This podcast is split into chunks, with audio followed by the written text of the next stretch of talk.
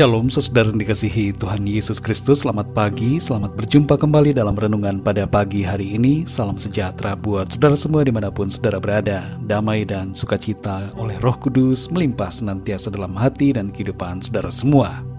Sebelum kita mendengarkan renungan firman Tuhan Mari sama-sama kita berdoa. Terima kasih Bapa di sorga kami mengucap syukur kepadamu Tuhan Yesus karena kemurahanmu, penyertaan dan perlindunganmu dari malam hingga pagi hari ini. Kami bersyukur untuk kesehatan, kekuatan, dan segala berkat Tuhan. Terima kasih ya Tuhan. Saat ini kami mau mendengarkan sabda firman-Mu. Berbicaralah kepada setiap kami, berikan kami pengertian untuk kami semakin mengenal dan mengerti akan kehendak-Mu. Dalam nama Tuhan Yesus kami berdoa. Haleluya. Amin. Saudara yang dikasih Tuhan, nats Alkitab kita pada saat ini terdapat dalam kitab bilangan pasal 12 ayat 1 sampai 16. Saudara dapat membacanya secara pribadi kemudian melanjutkan renungan ini. Saya akan membaca bilangan 12 ayat 1 sampai 2, 9 sampai 10 dan ayat yang ke-15. Tertulis demikian. Miriam serta Harun mengatai Musa berkenaan dengan perempuan Kus yang diambilnya, sebab memang ia telah mengambil seorang perempuan Kus. Kata mereka, Sungguhkah Tuhan berfirman dengan perantaraan Musa saja? Bukankah dengan perantaraan kita juga ia berfirman? Dan kedengaranlah hal itu kepada Tuhan. Sebab itu bangkitlah murka Tuhan terhadap mereka, lalu pergilah ia. Dan ketika awan telah naik dari atas kemah, maka tampaklah Miriam kena kusta, putih seperti salju. Ketika Harun berpaling kepada Miriam, maka dilihatnya bahwa dia kena kusta jadi dikucilkanlah Miriam keluar tempat perkemahan tujuh hari lamanya. Dan bangsa itu tidak berangkat sebelum Miriam diterima kembali. Saudara yang dikasih Tuhan, awalnya perkawinan Musa dengan Sipora, anak dari Yitro atau Rehuel, tidak menjadi persoalan bagi Miriam dan Harun. Tapi seiring berjalannya waktu, mereka mulai mempermasalahkan perkawinan Musa dengan orang yang bukan berasal dari bangsa Israel itu Sipora berasal dari tanah Midian, dan Sipora inilah yang disebut dalam ayat ini sebagai perempuan Kus.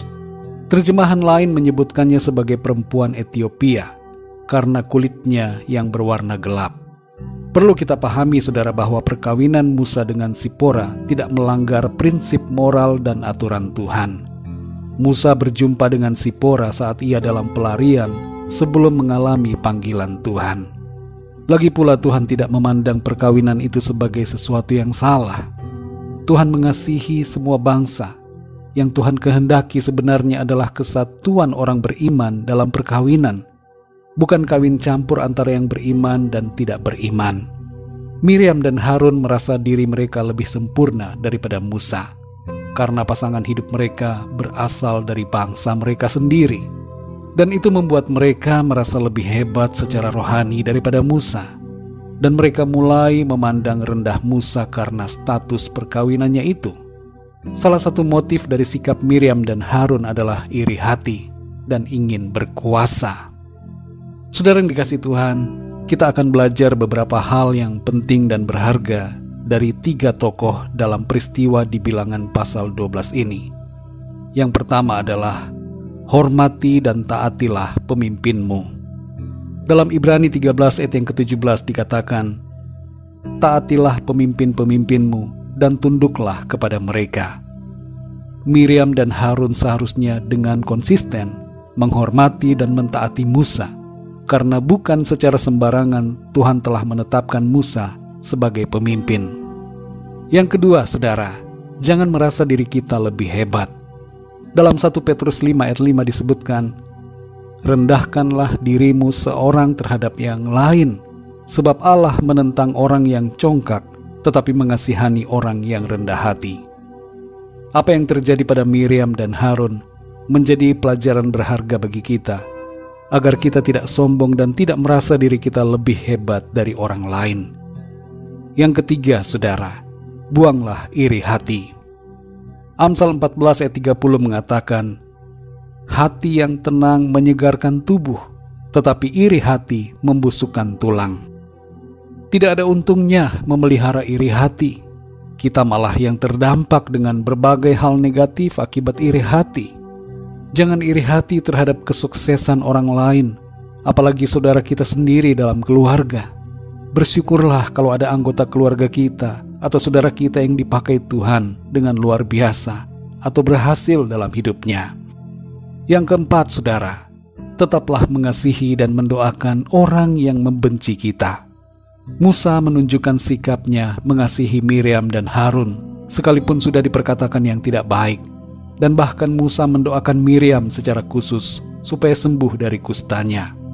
Biarlah saudara kita juga memiliki kasih yang murni dan tulus kepada semua orang. Terkadang sulit saudara, tapi mari belajar untuk mengasihi seperti Kristus juga mengasihi.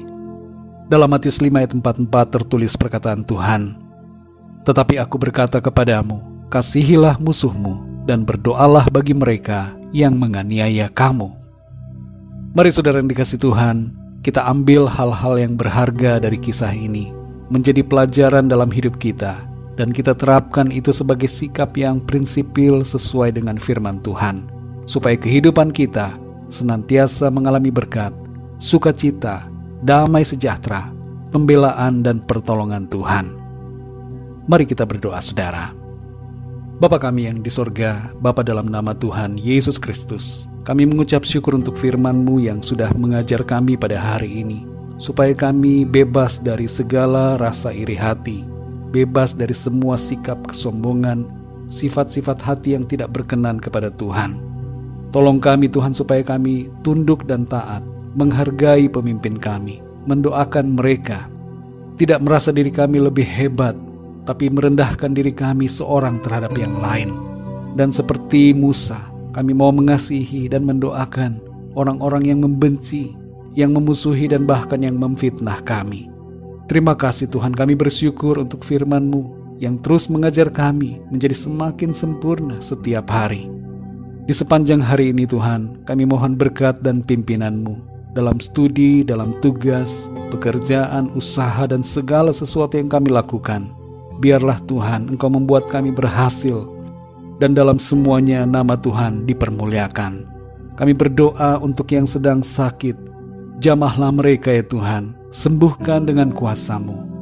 Kuasa darahmu ya Tuhan Yesus sudah menyembuhkan kami dari segala sakit penyakit. Tolong juga ya Tuhan yang sedang dalam masalah dan pergumulan, apa pun masalah mereka, biarlah Tuhan kau berikan jalan keluar dan nyatakan kuasa mujizat pertolonganmu dalam hidup mereka. Terima kasih Tuhan, kami serahkan segala sesuatunya ke dalam tangan kasih-Mu. Hanya dalam nama Tuhan Yesus Kristus, Tuhan dan Juru Selamat kami, kami berdoa dan mengucap syukur. Haleluya. Amin. Puji Tuhan, saudara yang dikasih Tuhan, saya percaya firman Tuhan menjadi berkat dan kekuatan buat saudara semua. Dan roh kudus akan menolong saudara untuk lebih lagi memahami kebenaran firman Tuhan.